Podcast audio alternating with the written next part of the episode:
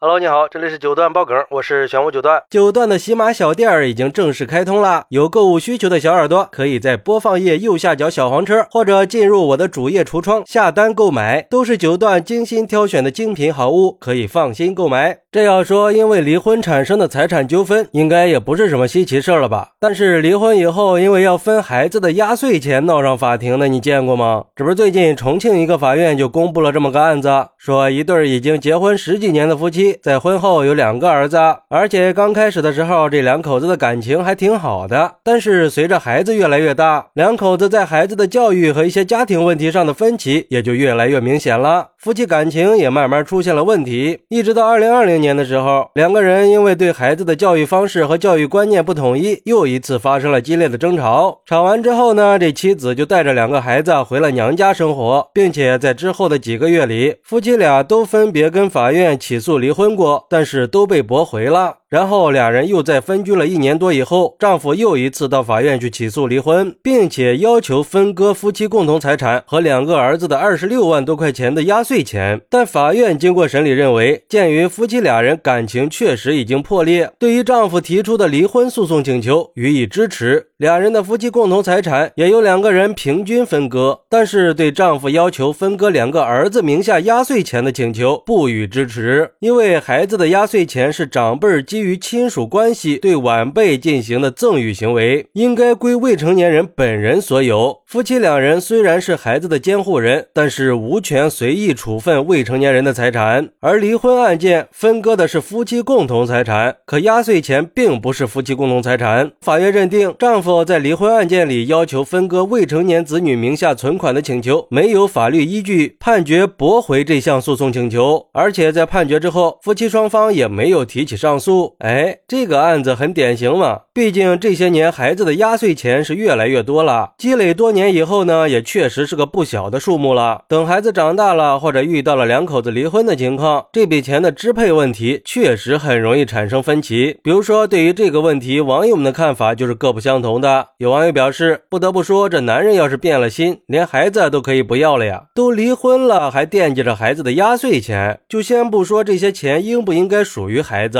就单凭夫妻俩人分居以后，两个孩子都是母亲带的这一点儿，这个父亲他怎么好意思去分割孩子的压岁钱呢？作为父亲养孩子的时候你不用心，离婚了你还要分孩子的钱，这是要彻底断了和孩子的情分吗？这种父亲真的让人很气愤呀！还有网友表示，一般听说的都是啃老吸父母的血，这啃未成年孩子的确实少见呀。只能说可惜孩子没有选择父母的权利啊，拥有父母的身份也不需要任何的门槛儿。如果再遇到不负责任的父母，那就是个人生悲剧呀。不过也有网友认为，孩子的压岁钱并不完全是个人财产，因为亲戚给的压岁钱，严格来说不能叫压岁钱，而应该叫人情往来。毕竟对方给我们孩子，我们就得还回去的呀。他们家。有小孩，我们不也得给吗？所以真正的压岁钱其实就是爸爸妈妈、爷爷奶奶给的，这个不是人情往来。至于那些还得还回去别人给的红包，最后哪怕是收支相等的，也是脱裤子放屁，多此一举。这个应该从小就给孩子说清楚喽。